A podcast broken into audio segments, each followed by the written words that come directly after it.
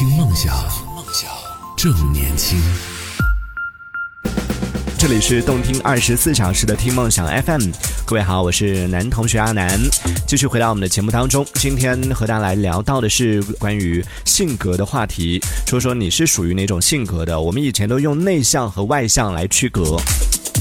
但今天我们不用不说内向外向，我们说社牛和社恐以及社冷。简单解释一下啊，社牛就属于那种非常擅长而且非常喜欢社交的人，是属于啊社牛类型的。然后社恐呢，就属于比较害怕、比较恐惧社交，而且真的是不擅长社交，这这种类型算是社恐类型的。然后最后一类呢，就是社冷，属于那种有点像社恐，就是对。社交这件事情没有那么热衷，甚至有点抵触。但是你要让他去社交呢，他其实也是具备这个能力，也可以完全可以把这个社交这件事情做得很好。只是说他发自内心的不喜欢去社交这件事情。所以你是属于哪种类型？可以来跟我们分享一下，以及这个性格有没有在你的生活里面给你带来什么便利，或者说是给你造成什么烦恼，都可以讲一讲啊。可以在节目下方的评论区当中用文字的方式发送消息过来，说一说你是属于社恐、社牛和社冷当中的哪一种类型。Kids 他说到说，属于哪种类型呢？也是看吧，就见到熟人的时候是很热情的，然后社交呢也能够聊得很开心，但是有的时候就是想要待在家里，懒得出门聚会。啊，特别是那种全是一些家长里短的那种聚会，平时和朋友想说的也差不多在微信视频里边已经说完了，所以呢，很多时候有一些聚会自己就会拒绝掉，呃，感觉还不如待在家里看看剧啊，翻翻书，然后和家人相处一下，要 可能时间过得更有意义一点啊。这个应该也是属于拒绝那些无意义的社交。还有兔子新娘，她也分享到说，其实主要还是要看对象，就自己的这个性格。对于合得来的那种新朋友呢，其实还是可以侃侃而谈的。但是如果是陌生人第一次遇到，而且第一感觉还是那种。不太喜欢的类型的话，可能就会比较社恐，甚至想要逃避，所以大部分时候应该是属于社冷吧。对，这个应该是属于社冷类型的。就其实你是可以去做这件事情，但是因为各种原因吧，就你不喜欢或者不喜欢这个人，或者不喜欢这样的一个状态，所以选择放弃社交。这是有的选的。Kitty 说：“他说我还好，就我不不是属于那种特别社恐类型的，也不算社牛类型的，还是要分情况。就如果在场的人都是属于很冷的那种类型的话，嗯，我会稍微的稍微的炒一下气氛。那如果说大家都是属于非常热闹的那种类型的话，我就会开启隐身模模式，就我潜下去了，就你们玩，然后自己就刷手机了，是吗？那 那你到底是喜欢社交还是不喜欢社交呢？”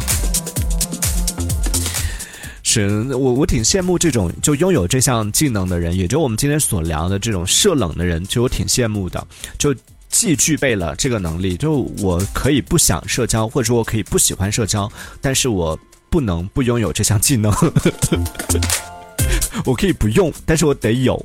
而社恐的人比较惨的就是，不管你想不想用，你都没有。就不太是擅长社交这件事情，最后就导致自己的社交能力就很差。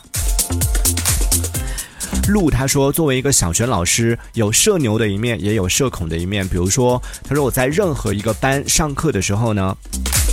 就不管下面坐的有多少人，也不管这些人是不是我的学生，我都可以在讲台上侃侃而谈。但是只要一走出教室，就平时遇到学生跟我打招呼，叫我老师。我都会低着头，然后快步的离开，就真的很不想被学生认出来，是 有做什么坏事吗？对，这个其实应该是属于社冷类型的，就是如果你要让你去，比如上课的时候，哎，那这样说我也算哎，就你，你比如说在节目当中，我也可以侃侃而谈，只要对着话筒给我一个话题，我就可以在这里讲半天。但是 私底下，我就属于那种真的要绕着走。我们都是一种类型，我们是属于社冷。但我我懂你，我懂你。这其实也不是上课这件事情，其实我觉得不算社交。上课这件事情，只能说是本职工作，只能说你很专业，这个只能说是专业啊，就是你的工作，当你在你的这个工作岗位上的时候，在做这件事情的时候，你就不能有太多的一些自己的这个我喜欢啊，我不喜欢啊，或者我擅长啊，我不擅长啊，我必须要把这件事情做好，因为这个是我的专业性，这个是我的工作。那离开了工作岗位之后，私底下的自己呢，可能就会有一些性格就暴露出来了，就会有一些自己的喜恶，有自己的一些这种出现了，所以。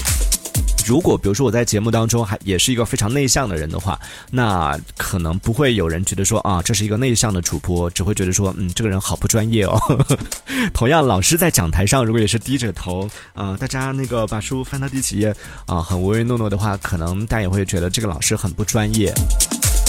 这个职业就要求你具备这样的能力，但是下来之后呢，在生活当中离开了你的工作岗位之后，你可能就可以做回自己了，会有一些自己的。所以这个跟社冷还不太一样，社冷指的是说在私底下他也有这种能力，我私底下就不行，私底下我没办法，就是在跟人社交的时候像做节目一样侃侃而谈，我不太能做得到，就不是因为工作需要的话。还有欧瑞分享到，他说我是属于社恐型的，但是我身边社牛的朋友很多。他说你知道，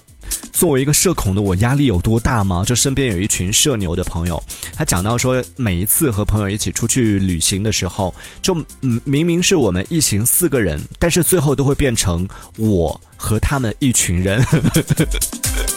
我懂你，就是很不自觉的，一下子自己就把自己排除在外了。然后他说到，比如说什么这个火车上遇到的那种陌生的乘客啊，还有青旅里边遇到的一些陌生人呐，甚至是只是在同一家餐厅吃饭的隔壁桌，他说我的朋友都有办法就和人家打成一片，最后就成了大家一起玩一起吃，然后每次我都觉得我和他们一群人有点格格不入的。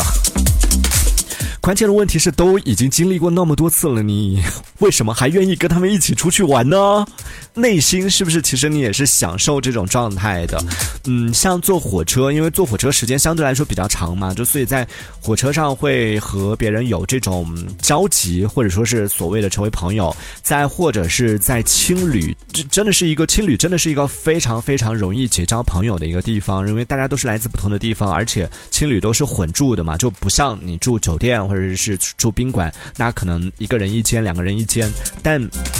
青旅大部分都是属于那种啊，四个人、五个人或者六个人、七八个人一间的这种。然后在里边，大家来自不同的地方。那回到房间之后，没事儿做，要么就是自己做自己的事情，要么就是就像学校住校一样，肯定会找一些话题，然后彼此聊一聊，就很容易成为朋友。这个还算可以理解，但是在餐厅里边的这个真的有点过分了。